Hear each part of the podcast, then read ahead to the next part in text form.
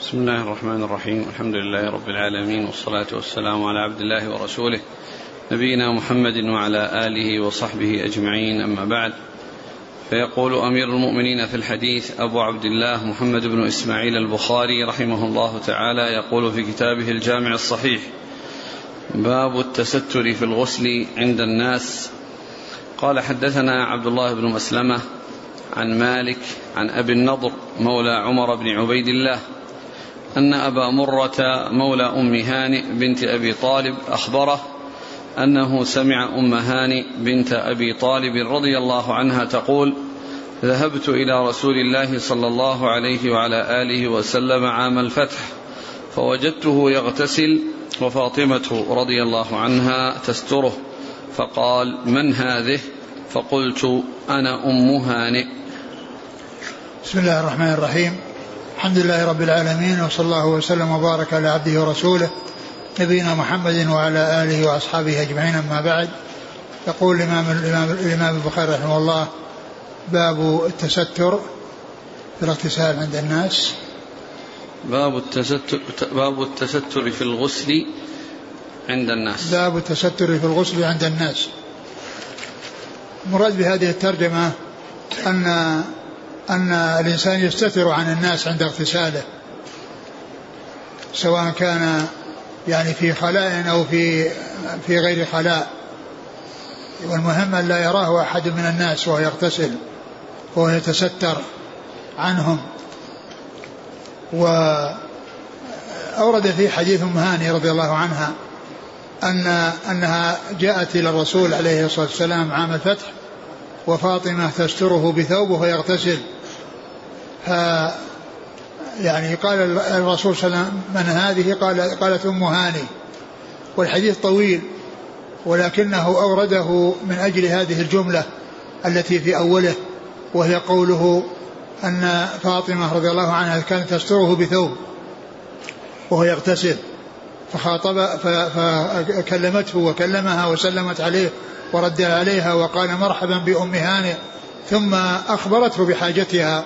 التي جاءت من أجلها وخاطبها النبي صلى الله عليه وسلم وبين لها الشيء الذي يعني أرادته وحقق لها الشيء الذي أرادته رضي الله تعالى عنها. والحاصل أن أن أن التستر مطلوب عند الاغتسال وعند عند كون الإنسان يغتسل وقد جاء فيه هذا الحديث والمقصود من ذلك أنه يتستر عن كل أحد ولا يرى عورته إلا من إلا, إلا زوجته أو ملك يمينه كما جاء في حديث بهز بن بهز بن حكيم بن معاوية بن حيدة عن أبيه عن جده رضي الله عنه أن النبي صلى الله عليه وسلم قال احفظ عورتك إلا عن زوجتك وما ملكت يمينك. و وقول البخاري رحمه الله عند الناس هذا يبين أن هذا التستر إنما هو حيث يراه الناس. أن هذا حيث يراه الناس وحيث يطلع عليه الناس فإنه يحتاج إلى أن يتستر عنهم وسواء كان في خلاء أو في غير خلاء. نعم. قال حدثنا عبد الله وفاطمة رضي الله عنها تستره ليس معنى ذلك أنها تنظر إليه بل هي يعني تستره يعني من خارج من من من جهة أخرى وليست أنها تستره وهي عنده فإن أن ذوات المحارم لا يحل لهن النظر إلى ما لا يجوز النظر إليه مما تختص به الزوجات والإمام وإنما المقصود من ذلك أنها كانت تستره بثوب يعني من خارج وليست من الداخل يعني من جهته هو وإنما من جهة من الجهة الأخرى. و وقد سبق أن مر في الحديث أن أن عائشة رضي الله عنها لما جاءوا وسألوها عن الغسل وأنها يعني يعني كانت تستر وأنهم يرون رأسها يرون رأسها وهي وهي تفيض على رأسها في الغسل مر بنا هذا الحديث. والمقصود بذلك أن أن فاطمة رضي الله عنها لم تكن يعني عنده وترى يعني ما لا يراه إلا الزوجات والإماء وإنما كانت تستره من جهة أخرى بمعنى أنها يعني ماسكة الثوب يعني وهو من وراء الثوب. وأم هاني جاءت ومن الجهة التي فيها فاطمة رضي الله تعالى عن الجميع. نعم. قال حدثنا عبد الله بن مسلمة القعنبي.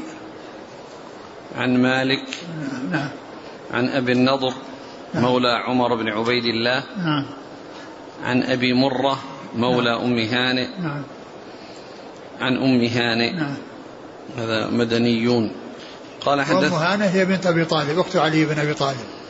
قال حدثنا عبدان قال أخبرنا عبد الله قال أخبرنا سفيان عن الأعمش عن سالم بن أبي الجعد عن كريب عن ابن عباس رضي الله عنهما عن ميمونة رضي الله عنها أنها قالت سترت النبي صلى الله عليه وعلى آله وسلم وهو يغتسل من الجنابة فغسل يديه ثم صب بيمينه على شماله فغسل فرجه وما أصابه ثم مسح بيده على الحائط أو الأرض ثم توضأ وضوءه للصلاة غير رجليه ثم أفاض على جسده الماء ثم تنحى فغسل قدميه. تابعه أبو عوانة وابن فضيل في الستر. ثم ذكر هذا الحديث عن ميمونة رضي الله عنها. وهو حديث تكرر ذكره في أبواب كثيرة متقدمة وأورده هنا من أجل ما جاء في أوله وأنها سترت رسول الله صلى الله عليه وسلم وهو يغتسل.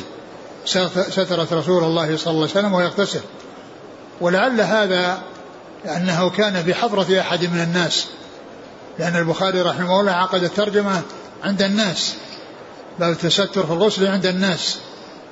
وبعض أهل العلم قال إن هذا يعني من أجل أيضا ميمونة نفسها وأنها لا تراه وأنها من أجل أن لا تراه أو لا ترى عورته ولكن هذا ما ثبت فيه شيء والذي ثبت في جوازه وحله وأن المرأة لها أن تنظر يعني إلى الرجل وينظر إليها. وقد مر في الحديث أن أن فاطمة أن عائشة والرسول صلى الله عليه وسلم كانوا يغتسلان من إناء واحد تختلف أيديهما فيه وطبعا هو يراها وتراه. وحديث معاوية بن حيدة رضي الله عنه الذي قال فيه النبي صلى الله عليه وسلم احفظ عورتك إلا من زوجتك وما ملكت يمينك فإن هذا يدل على أن ذلك لا بأس به بالنسبة لكل من الرجل مع امرأته أو المرأة مع زوجها وأن المقصود من ذلك آه، أن يكون عند غيرهم. ولهذا أورده البخاري رحمه الله في هذه الترجمة عند الناس. باب التستر عند الناس. والحديث كما هو معلوم مر بنا في أبواب كثيرة وكله من طريق الأعمش. من طريق الأعمش عن سالم عن كريب عن ابن عباس عن ميمونة والاختلاف إنما هو في الشيخ وشيخ الشيخ شيخ البخاري شيوخ البخاري وشيوخ شيوخه. هذا هو الذي فيه الافتراق في هذه الطرق الكثيرة أو في هذه الأسانيد العديدة. نعم. قال حدثنا عبدان. هو عبد الله بن عثمان المروزي. عن عبد الله بن المبارك المروزي. نعم. عن سفيان سفيان الثوري عن, عن الأعمش. عن سالم بن أبي الجعد عن كريب عن ابن عباس وعن ميمونة. وهذا الإسناد مثل بعض الأسانيد التي تقدمت في أوله مروزيان وفي آه وفيه هنا ثلاثة يعني كوفيون اللي هم سفيان والأعمش وسالم بن أبي الجعد ثم بعد ذلك آه كريب وابن عباس وميمونة. نعم وهؤلاء مدنيون نعم. فيه ثلاثة من التابعين. وثلاثة من التابعين الأعمش وسالم وكريب. تابعه أبو عوانة. تابعه أبو عوانة الوضاح بن عبد الله اليشكري وابن فضيل محمد بن فضيل بن غزوان. في الستر. في الستر يعني الذي هو محل الشاهد. الذي هو فيما يتعلق بالستر الذي آه، عقدت الترجمة من أجله. ولهذا ذكر أن المتابعة في الستر لأن آه، هذا هو المقصود. يعني لأن في أوله سترت. تابعه في الستر يعني ليس في كل الحديث. نعم. قال رحمه الله تعالى باب إذا احتلمت المرأة قال حدثنا عبد الله بن يوسف قال أخبرنا مالك عن هشام بن عروة عن أبيه عن زينب ابنة أبي سلمة رضي الله عنهما عن أم سلمة رضي الله عنها أم المؤمنين أنها قالت جاءت أم سليم رضي الله عنها امرأة أبي طلحة رضي الله عنه إلى رسول الله صلى الله عليه وعلى آله وسلم فقالت يا رسول الله إن الله لا يستحيي من الحق هل على المرأة من غسل إذا هي احتلمت؟ فقال رسول الله صلى الله عليه وعلى آله وسلم نعم إذا رأت الماء. ثم ذكر هذه الترجمة باب المرأة. إذا احتلمت المرأة. باب إذا احتلمت المرأة. يعني أن عليها الغسل كما إذا احتلم الرجل فإن عليه الغسل. والمقصود من ذلك أن الإنسان إذا نام ورأى في منامه أنه يجامع أو المرأة رأت أنها تجامع وأنها وأنهم كل منهما وجد في ثيابه بللا يعني بعد ذلك فإن هذا يوجب الاغتسال حيث يكون بلل. أما إذا رؤي في المنام جماع أو غيره ولكن لم يحصل في فيه شيء من البلل وشيء من الأثر على الثياب أو على الجسد فإنه لا يلزم ليس فيه اغتسال.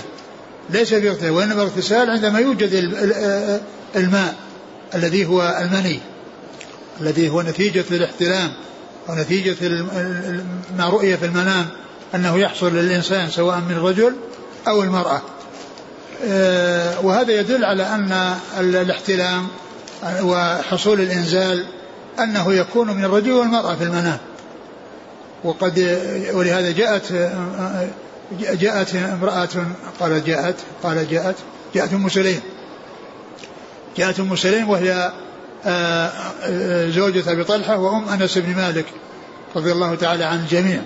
فقالت يا رسول الله إن الله لا يستحي من الحق. فهل المرأة من غسل إذا احتلمت؟ قال نعم إذا رأت الماء فقولها قولها إن الله لا يستحي من الحق هذا تمهيد واعتذار بالشيء الذي قد يستحيا من ذكره. وأن يعني وأن هذا وإن كان يستحيا من ذكره إلا أن التفقه في الدين يعني مطلوب ومقدم على يعني ترك ذلك لحصول الثمرة والفائدة ومعرفة الحكم الشرعي الذي آه، يسار إلى الله عز وجل بناء عليه. فمهدت لسؤالها بهذه الجملة إن الله لا يستحي من الحق فهل على المرأة من غسل إذا هي احتلمت؟ فالنبي صلى الله عليه وسلم أجاب بالجواب الذي هو أن عليها الغسل لكن إذا رأت الماء. وعلى هذا فإن الرجل أو المرأة إذا حصل منهما احتلام ورأى أنه قد احتلم في المنام وأنه وجد ماء أو هي وجدت ماء فإن على كل منهما الغسل. أما إذا حصل يعني أنها أنها حصل أنها أنه رأى أو رأت يعني أو في المنام احتلاما ولكنها لم تجد ماء أو لم يجد ماء فإنه لا اغتسال لأن النبي صلى الله عليه وسلم علق ذلك علق ذلك بوجود الماء. قال نعم إذا رأت الماء. ومعنى ذلك أنه إذا لم تجد ماء فإنه ليس هناك ليس هناك اغتسال. و ولو أن المرأة أو الرجل حصل منهما في المنام ما رأوا في المنام احتلام ولا رأوا مجامعة ولكن رأوا بللا يعني في الثياب بعد القيام من النوم وهم ما شعروا باحتلام. فإنه إذا كان يعني هذا البلل وهذا الشيء الذي هو يعني معروف وأنه مني فإنه يوجب الاغتسال. وأما إذا كان ليس بمني فإنه لا اغتسال فيه لأن لأنه ما حصل احتلام ولا وجد يعني آه، في المنام احتلام وإنما آه، وجد بلل. فقد يكون يعني بول وقد يكون مذي وقد يكون يعني شيء آخر. نعم. إن الله لا يستحيي من الحق. نعم هذا تمهيد. هذا تمهيد لها واعتذار. إن الله لا يستحي من الحق. وهذا فيه أن الله عز وجل متصف بصفة الحياء. والله تعالى كما جاء حيي ستير. حيي ستير فمن أسمائه الحيي ومن صفاته الحياء ومن أسمائه الستير كما جاء في هذا الحديث وكما جاء في الحديث المتعددة أن الله لا يستحيي من الحق. والحياء كغيره من الصفات صفة من صفات الرب سبحانه وتعالى تثبت له على الوجه اللائق بكماله وجلاله دون أن يكون مشابها فيها لخلقه. قال حدثنا عبد الله بن يوسف. هو تنيسي. عن مالك نعم. عن هشام بن عروة نعم. عن أبيه نعم. عن زينب بنت أبي سلمة. وهي ربيبة الرسول صلى الله عليه وسلم. عن أم سلمة. نعم. يعني رواية صحابية عن صحابية أو رواية بنت عن أمها.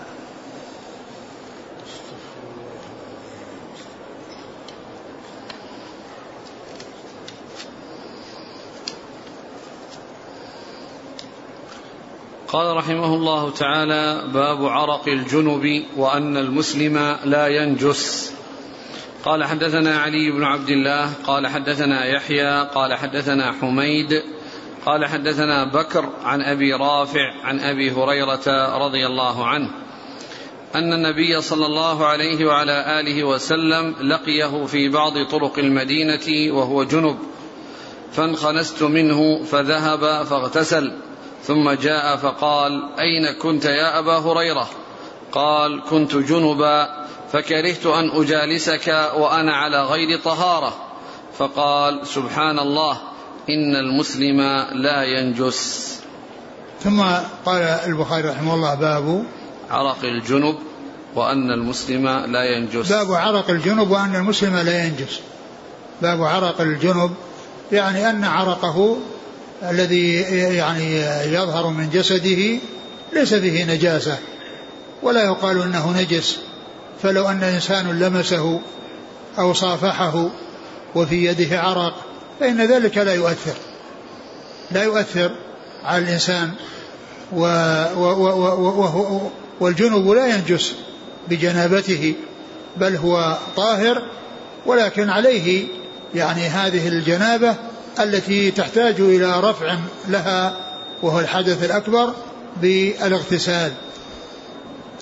فأورد حديث أبي هريرة رضي الله عنه أنه لقي النبي صلى الله عليه وسلم في بعض طرق المدينة وأنه انخنس منه. والرسول عليه الصلاة والسلام لما لقيه سأله لماذا؟ فقال إنه كان جنبا وكره أن يجالسه على غير طهارة. فقال عليه الصلاة والسلام سبحان الله إن المؤمن لا ينجس. إن المؤمن لا ينجس. وفي هذا دليل على أن الجنب له أن يخرج من بيته وهو على جنابة وله أن يختلط بالناس وله أن يصافح الناس ويعني يتحدث مع الناس وأن الجنابة لا تمنع من ذلك. الجنابة لا تمنع من ذلك.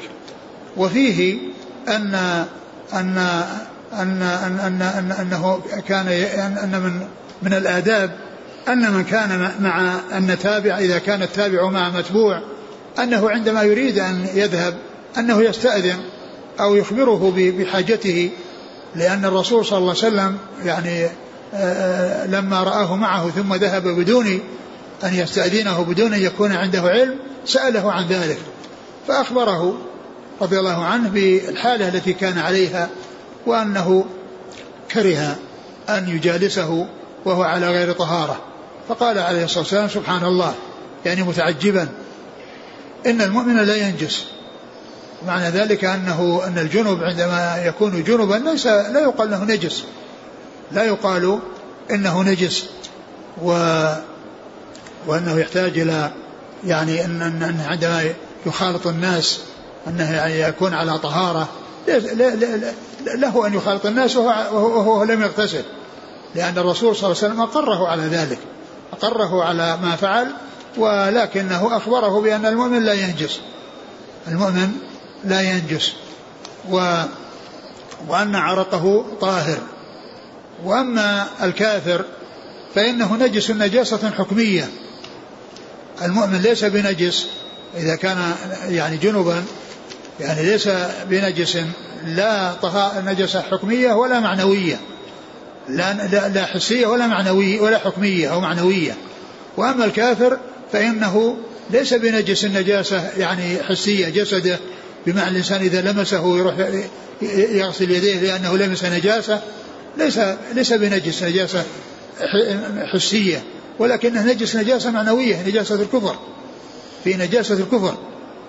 فهذا هو الذي يتميز به الكافر على غيره النجاسة الحكمية والنجاسة إذا كان عليه نجاسة فالنجاسة بهذا الطارئ الذي عليه.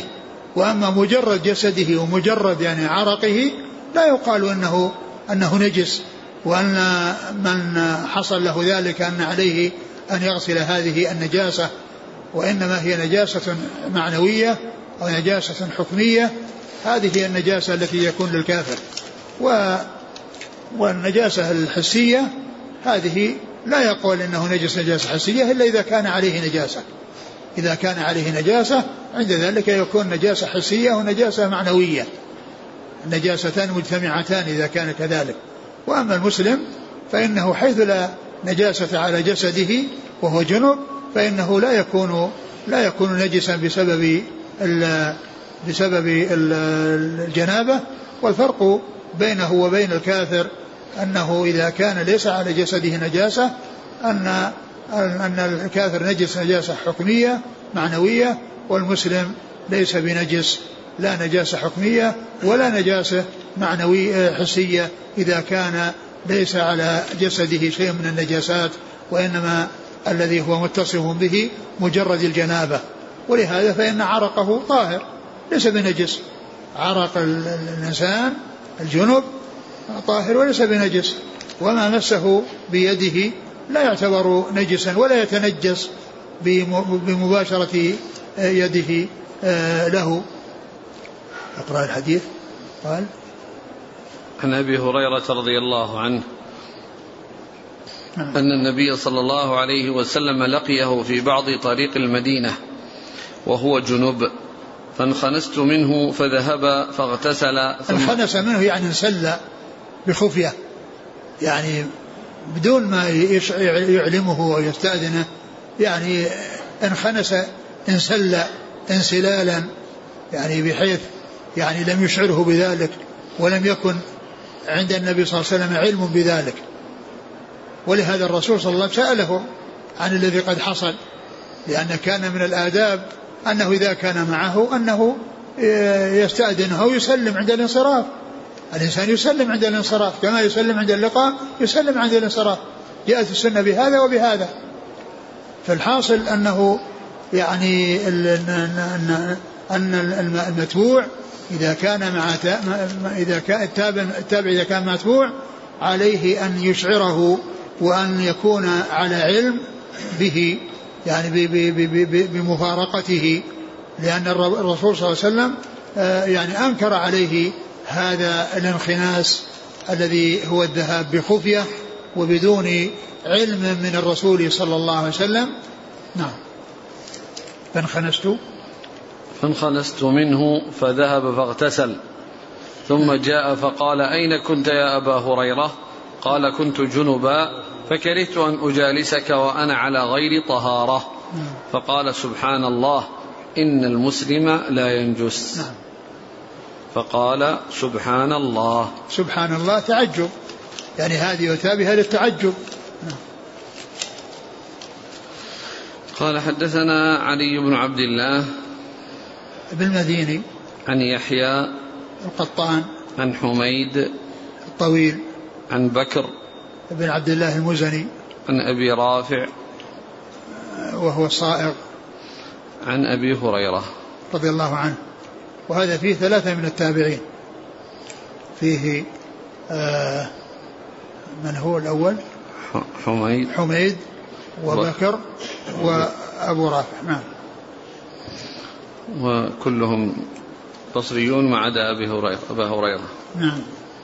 قال رحمه الله تعالى باب الجنب يخرج ويمشي في السوق وغيره. وقال عطاء يحتجم الجنب. ويقلم أظفاره ويحلق رأسه وإن لم يتوضأ. ثم ذكر البخاري رحمه الله هذه الترجمة باب الجنوب يخرج. ويمشي في السوق وغيره. يعني يخرج يخرج نعم. يخرج ويمشي في السوق وغيره. يخرج ويمشي في السوق وغيره. يعني أن أن الجنب في حال جنابته لا يقال إنه يستقر في البيت.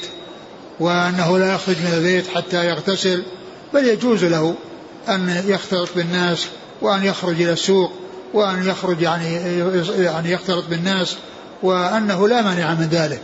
ثم ذكر هذا الأثر عن عن عطاء.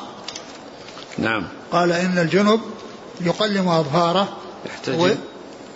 ويحتجم ويقلم أظفاره ويحلق رأسه يعني أن هذه الأفعال لا بأس بها. وإن لم يتوضأ.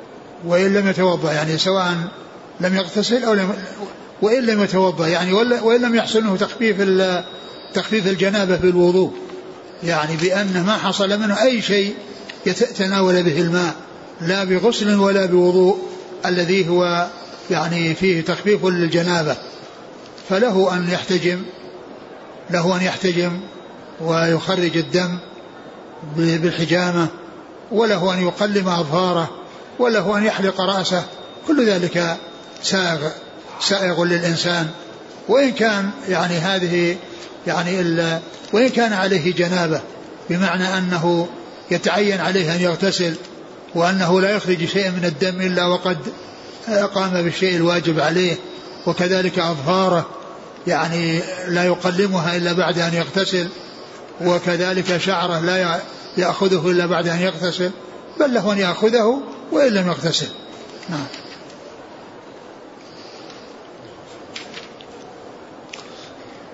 قال حدثنا عبد الأعلى بن حماد قال حدثنا يزيد بن زريع قال حدثنا سعيد عن قتادة أن أنس بن مالك رضي الله عنه حدثهم أن النبي صلى الله أن نبي الله صلى الله عليه وعلى آله وسلم كان يطوف على نسائه في الليلة الواحدة وله يومئذ تسع نسوة ثم ذكر حديث أنس في طواف النبي صلى الله عليه وسلم على نسائه في يعني ليلة وله يومئذ تسع نسوة وهذا الحديث سبق أن مر وهذا من رواية آه، سعيد بن أبي عروبة عن قتادة الذي أثبت الناس في قتادة وفي بعض الطرق عن قتادة أنه عنده 11 ركعة 11 آه، آه، زوجة.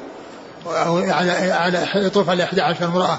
وقد عرفنا أن فيما مضى أن الصحيح أن الذي اجتمع عنده تسع وأنه لم يجتمع عنده 11 زوجة وإنما حمل ما جاء على إضافة أمتين من إمائه وهما ريحانة ومارية فيكون العدد بذلك 11 لكن آه، سعيد هو أثبت الناس في قتادة فتكون روايته التي هي التسع مقدمة على غيرها ومرجحة على غيرها. هنا أورد هذا الحديث في هذا الباب من أجل أن أن كونه يخرج إلى نسائه ولأن هذا معناه أنه خرج ومشى في في في يعني في في في يعني انتقل من بيت إلى بيت.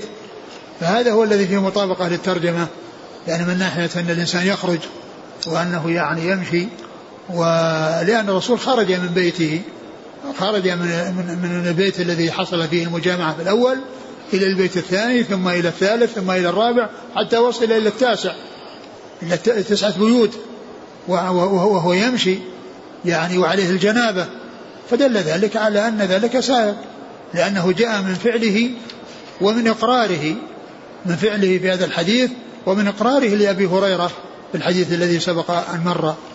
إقراره لأبي هريرة كونه يعني خرج وعليه الجنابة ولم ينكر عليه وإنما أنكر عليه كونه انخنس وظن أن الجنب لا يكون يخالط الناس. فالرسول قال إن المؤمن لا ينجس فإذا المسألة هذه كون الإنسان يخرج وعليه الجنابة جاء من فعله صلى الله عليه وسلم كما في الحديث وجاء من إقراره صلى الله عليه وسلم لأبي هريرة على ما حصل منه. وعلى هذا فمحل الشاهد أن النبي صلى الله عليه وسلم ينتقل من بيت إلى بيت فإذا فيه مشي وخروج من بيت إلى بيوت. نعم. قال حدثنا عبد الأعلى بن حماد. نعم. عن يزيد بن زر بن زريع. نعم. عن سعيد عن قتادة. أبي عروبة. نعم عن قتادة من دعامة. عن أنس. نعم. وقتادة من صغار التابعين وأنس من صغار الصحابة. ففيه رواية تابعي صغير عن صحابي صغير. قال حدثنا عياش قال حدثنا عبد الأعلى قال حدثنا حميد عن بكر عن أبي رافع عن أبي هريرة رضي الله عنه أنه قال لقي لقيني رسول الله صلى الله عليه وسلم وأنا جنب فأخذ بيدي فمشيت معه حتى قعد فانسللت فأتيت الرحل فاغتسلت ثم جئت وهو قاعد فقال أين كنت يا أبا هر؟ فقلت له فقال سبحان الله يا أبا هر إن المؤمن لا ينجس. ثم ذكر حديث أبي هريرة وفيه إقرار النبي صلى الله عليه وسلم له على على ذلك وهو كونه يعني يخرج للسوق ويمشي في السوق وهو على جنابة. أقره الرسول عليه الصلاة والسلام على ذلك ولكنه أنكر عليه كونه فهم أن أن أن الجنب يعني لا يخالط يعني غيره لا سيما من يكون شريفا ومن يكون عظيما الذي هو رسول الله صلى الله عليه وسلم. والرسول عليه الصلاة والسلام قال إن المؤمن لا ينجس يعني إن هذا الذي فهمته وإن هذا فهم غير صحيح فبين له أن المؤمن لا ينجس وإنما أنكر عليه آه، انسلاله وعدم آه، إشعاره آه، أو علمه بحاله عند انصرافه. وإلا فإن كون الإنسان جنب ويخالط الناس ويصافح الناس أنه لا بأس به. ولهذا قال أخذ بيدي أخذ بيدي وهو على جنابة. نعم. قال لقيني رسول الله صلى الله عليه وسلم. هذا أقرب هذا هذا هذا الموضع الذي ذكره هنا أقرب إلى قضية طهارة عرق عرق الجنب لأن الرسول أخذ بيده ففيه ملامسة. يعني فهذا الحديث أو هذه الجملة من الحديث هي ألصق بذاك الباب. لأن الباب الأول أو الحديث الأول ما في ذكر الملامسة لكن معلوم أنهم الصحابة عندما يلتقون بالرسول صلى الله عليه وسلم يصافحونه ويسلمون عليه لكن هذا نص بأنه أخذ بيده. أخذ بيده.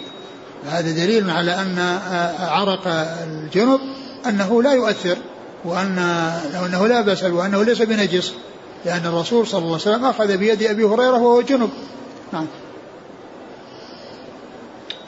قال لقيني رسول الله صلى الله عليه وسلم وأنا جنب فأخذ بيدي فمشيت معه حتى قعد فانسللت فأتيت الرحل فاغتسلت. أتيت الرحل المكان الذي يسكن فيه. يعني الرحل هو المكان الذي يسكن فيه. هذا المقصود بالرحل. ويقال مساكن الرحال. والحديث الذي فيه آه، آه، آه، الصحابيان الذي جاء إلى النبي صلى الله عليه وسلم يسير الخيف وجلس والرسول صلى الله عليه وسلم يصلي ولما فرغ من الصلاة رآهما جالسين فدعا بهما تربعد فرائصهما فقال ما لكما لم تصليا؟ قال إنا صلينا في رحالنا صلينا في رحالنا. قال إذا صليتما في رحالكم وآتيتما والإمام يصلي فصليا معه تكن لكما نافلة. يعني معناه أنهم يصلون الجماعة مرة ثانية وأن الأولى فرض والثانية نافلة. المقصود أنهم قالوا في رحالنا. وأبو هريرة قال ذهب إلى رحله أي المكان الذي يسكن فيه. نعم. فأتيت الرحل فاغتسلت ثم جئت وهو قاعد. فقال أين كنت يا أبا هر؟ فقلت له فقال سبحان الله يا أبا هر. إن المؤمن لا ينجس. يعني هنا أجمل القول الذي قاله والذي بين في الحديث السابق. قلت له أني كنت على جنوبا فكرهت أن أجالسك وأنا على غير طهارة.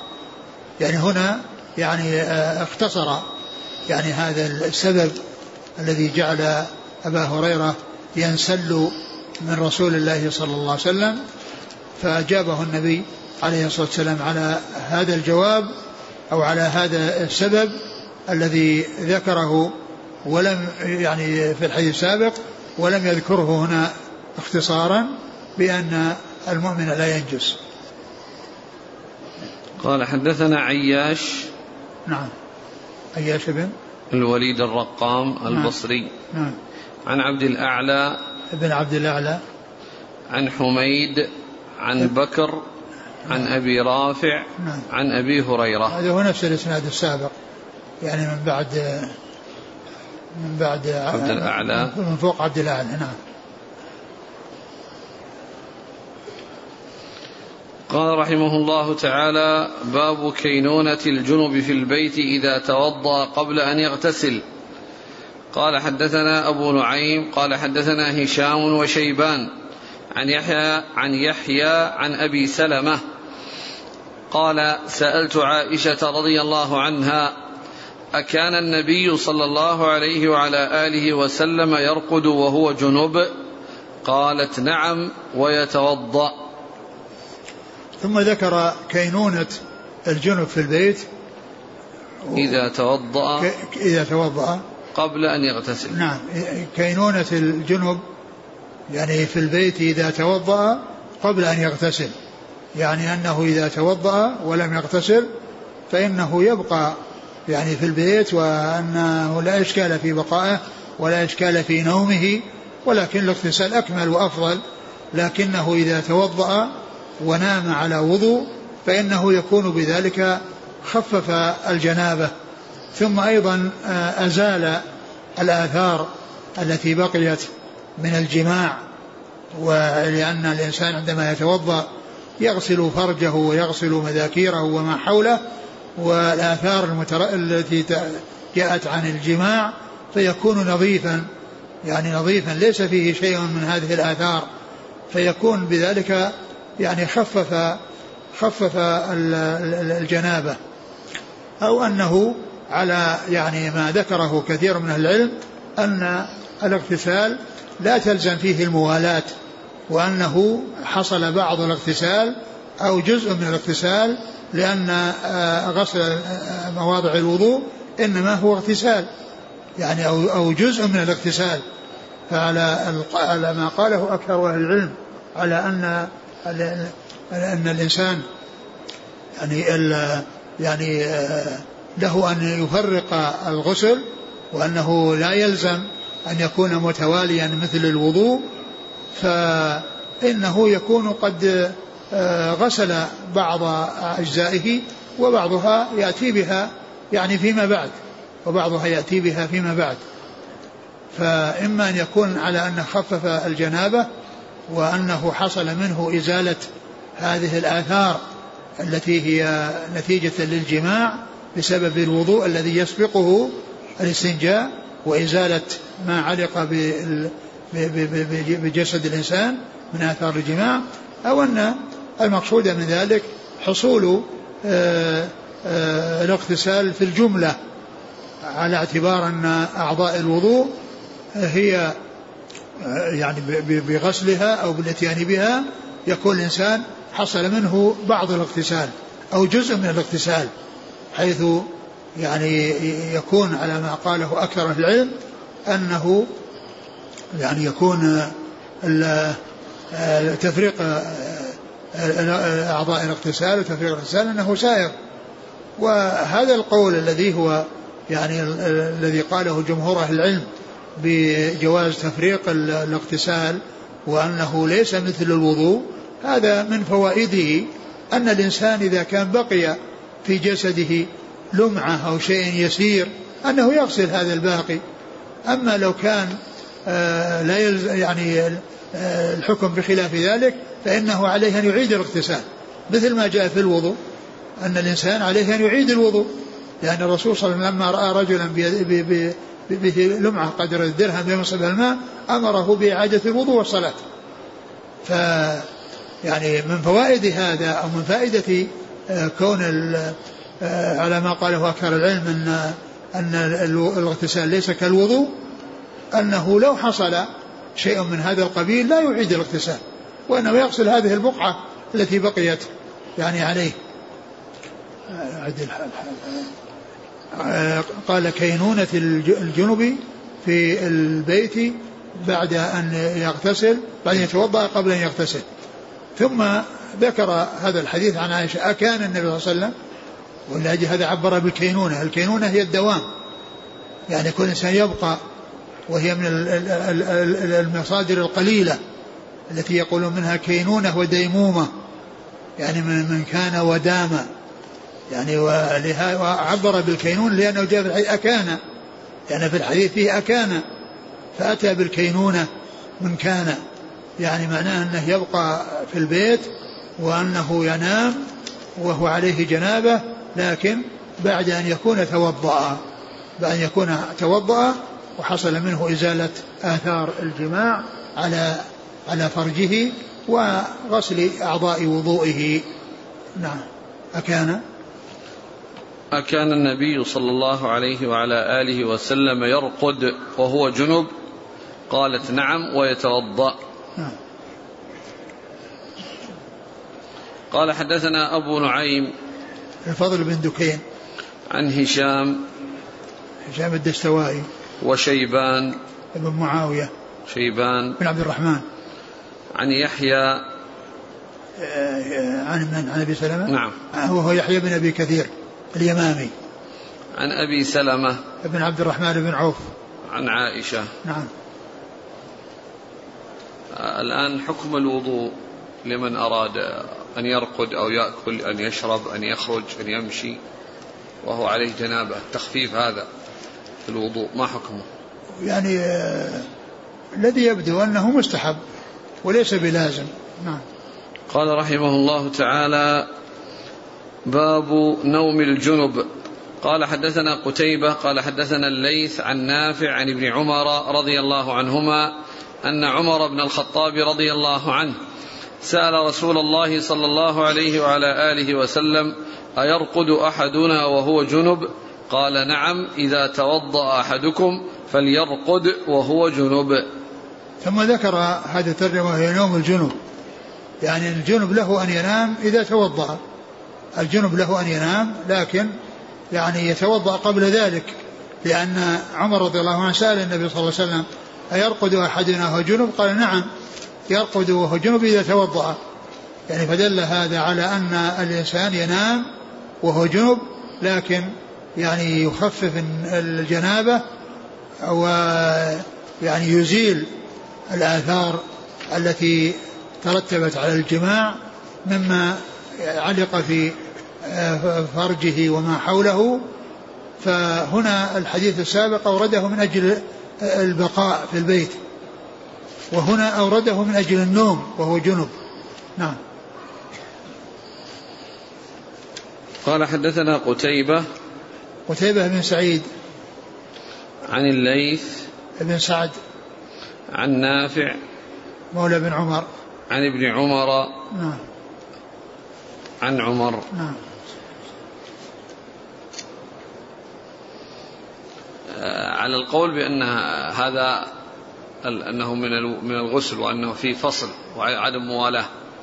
فإذا توضأ ثم نام ثم استيقظ فهل يكفي مباشرة إلى أن يصب الماء على سائر جسده ولا يعيد الوضوء مرة أخرى ويكون هذا من الغسل المستحب أو يكون هذا غسل فقط مجزئ؟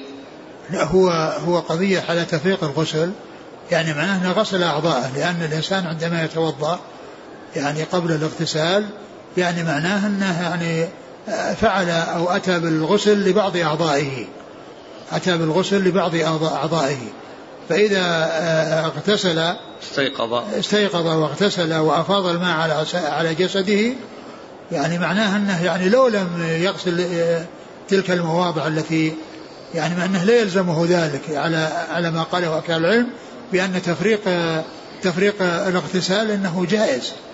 أن تفريق الاغتسال ليس كتفريق أعضاء الوضوء فيما يتعلق بالوضوء فإن الوضوء لا بد فيه من الترتيب والموالاة. وأما الجنابة ليس فيها ترتيب ولا فيها موالاة ليس فيه ترتيب ولا موالاة لو أنه غسل رجليه قبل رأسه صح. نعم. قال رحمه الله تعالى باب الجنب يتوضأ ثم ينام. قال حدثنا يحيى بن بكير قال حدثنا الليث عن عبيد الله بن أبي جعفر عن محمد عن محمد بن عبد الرحمن عن عروة عن عائشة رضي الله عنها أنها قالت كان النبي صلى الله عليه وعلى آله وسلم إذا أراد أن ينام وهو جنب غسل فرجه وتوضأ للصلاة. ثم ذكر باب الجنب يتوضأ ثم ينام. الجنب يتوضأ ثم ينام.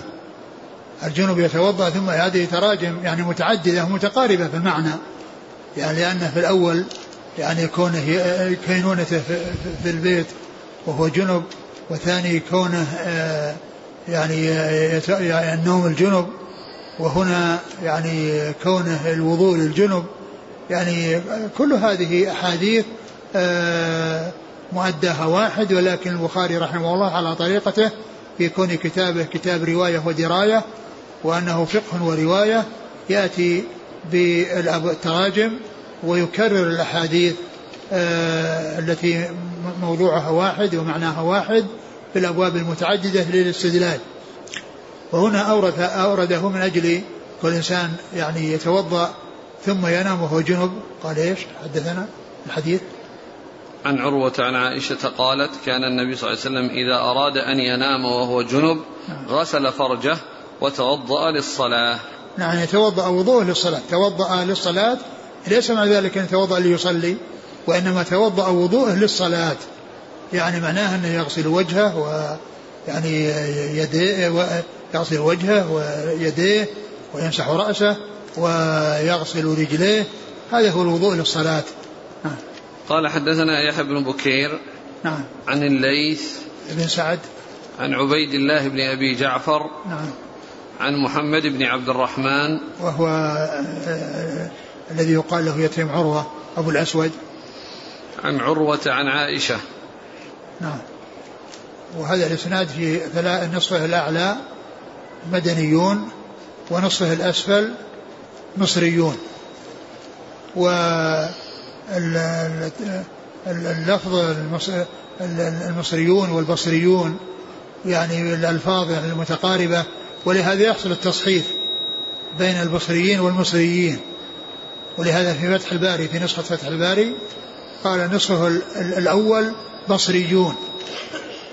يعني صحفت يعني المصريون إلى بصريين. وهم مصريون وليسوا بصريين. لكن للتقارب بين البصريين والمصريين وأن ما فيه إلا باء وميم في الأول يحصل التصحيف فذكرها في فتح الباري بلفظ البصريين هو تصحيف. مثل أيضا في ما يأتي في بعض ال ال ال الكتب بين النجاري والبخاري. النجاري والبخاري. البخاري نسبة إلى بلد والنجاري نسبة إلى يعني يعني طائفة من من من, من الأنصار من بني النجار. فالتصحيف يكون بين البخاري والنجاري. يعني لأن الرسم واحد والفرق إنما هو بالشكل يعني بالحروف بالنقط. وكذلك الشكل البخاري والنجاري ففيه يعني من ناحية الرسم واحد ولهذا يحصل التصحيح بين بين يعني بين البخاري والنجاري. قال حدثنا موسى بن إسماعيل قال حدثنا جويرية عن نافع عن عبد الله رضي الله عنه أنه قال استفتى عمر رضي الله عنه النبي صلى الله عليه وعلى آله وسلم أينام أحدنا وهو جنب؟ قال نعم إذا توضأ. ثم ذكر حديث عمر رضي الله عنه الذي تقدم وقال إنه لما سأله أينام أحدنا وهو جنب؟ قال نعم إذا توضأ. فدل هذا على أن أن الإنسان يعني عندما يريد أن ينام فإنه يتوضأ. نعم. قال حدثنا موسى بن إسماعيل التبوذكي. عن جويرية. جويرية بن أسماء وجويرية بن أسماء يعني اسمه واسم أبيه من يعني على يعني ما اشتهر من أسامي النساء. لأن جويرية من أسماء النساء وأسماء من أسامي النساء. وقد سمي بهما هو وأبوه بهذا بهذا سموا بهذين الاسمين. جويرية بن أسماء. يعني اسمه واسم أبيه هي من أسماء النساء. عن نافع عن عبد الله. نعم.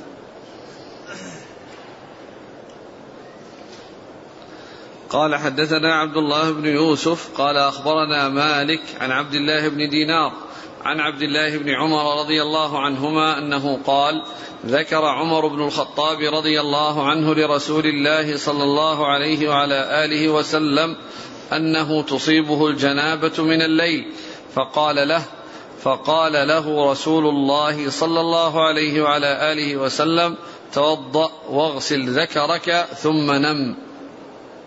وهذا الحديث مثل الذي قبله وفيه والواو فيه لا تقتضي ليس فيها ترتيب لأن غسل الفرج قبل الوضوء. قال توضأ واغسل فرجك ثم نم يعني معنى اغسل فرجك آه ثم توضأ. لأن الوضوء لا يأتي لا يأتي لمس الذكر بعد الوضوء. لأن لو لمس ذكره بعد الوضوء انتقض وضوءه.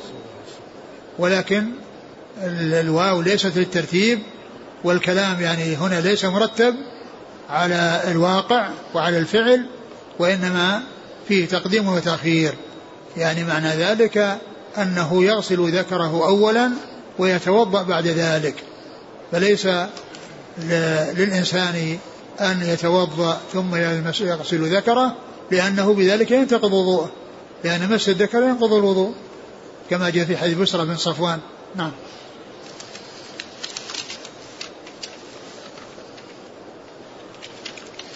قال حدثنا عبد الله بن يوسف عن نعم. مالك نعم. عن عبد الله بن دينار. نعم. عن عبد الله بن عمر. نعم. قال رحمه الله تعالى باب إذا التقى الختانان. قال حدثنا معاذ بن فضالة قال حدثنا هشام. ها قال وحدثنا أبو نعيم عن هشام عن قتادة عن الحسن عن أبي رافع عن أبي هريرة رضي الله عنه عن النبي صلى الله عليه وعلى آله وسلم أنه قال إذا جلس بين شعبها الأربع ثم جهدها فقد وجب الغسل قال تابعه عمرو بن مرزوق عن شعبة مثله. وقال موسى حدثنا أبان قال حدثنا قتادة قال أخبرنا الحسن مثله. ثم ذكر باب إذا التقى الختانان. نعم. يعني إذا التقى الختانان فإنه يجب الغسل بالتقاء الختانين وإن لم يحصل إنزال. والمراد بالتقاء الختانين أن يعني يكون يعني موضع ختان الرجل يعني يلتقي مع موضع ختان المرأة ويكون ذلك بذهاب أو دخول الرأس الذكر فإنه بذلك يلتقي الختانان. أما لو التقى الختانان من الخارج بأن يمس يعني موضع ختانه موضع ختانها من الخارج دون أن يكون هناك تغييب فإنه لا لا يجب غسل وإنما يكون ذلك بالمعالجة وبحصول يعني آه، الشيء الذي به آه، التقاء الختانين الذي يترتب عليه يترتب الذي يكون به الجماع ويترتب عليه الاغتسال ويترتب أيضا عليه الحد فيما يتعلق بالإنسان لأن الإنسان لو أن انسانا زنى ولم ينزل فإنه يعتبر زنى. ولا يقال إن إنه لا بد فيه من الإنزال. وإن فالحكم يترتب على حصول الجماع وإن لم ينزل وكذلك الاغتسال يكون بالجماع وإن لم ينزل. فالمقصود بالالتقاء هو هذا الذي فيه الجماع. أما الالتقاء من الخارج بحيث يعني يمس يعني شيء من موضع ختانه شيء من موضع ختانها فإن ذلك لا يؤثر. وإنما هذا شيء في الخارج وإنما المقصود شيء من الداخل أو في الداخل يحصل الالتقاء بهذه الطريقة. فإذا جلس بين شعبها الأربع يعني يعني بين رجليها يعني ويديها فجهدها يعني عمل العمل الذي به آه، الحركة التي هي الجماع فإنه يجب الغسل. وقد جاء في صحيح مسلم بزيادة وإن لم ينزل. وإن لم ينزل. وقد ورد حديث في معناه في معناها الماء من الماء. ولكن هذا منسوخ أو أنه محمول على ما كان في النوم لأن الذي كان في النوم لا بد فيه من وجود الماء كما مر بنا قريبا نعم إذا هي رأت الماء.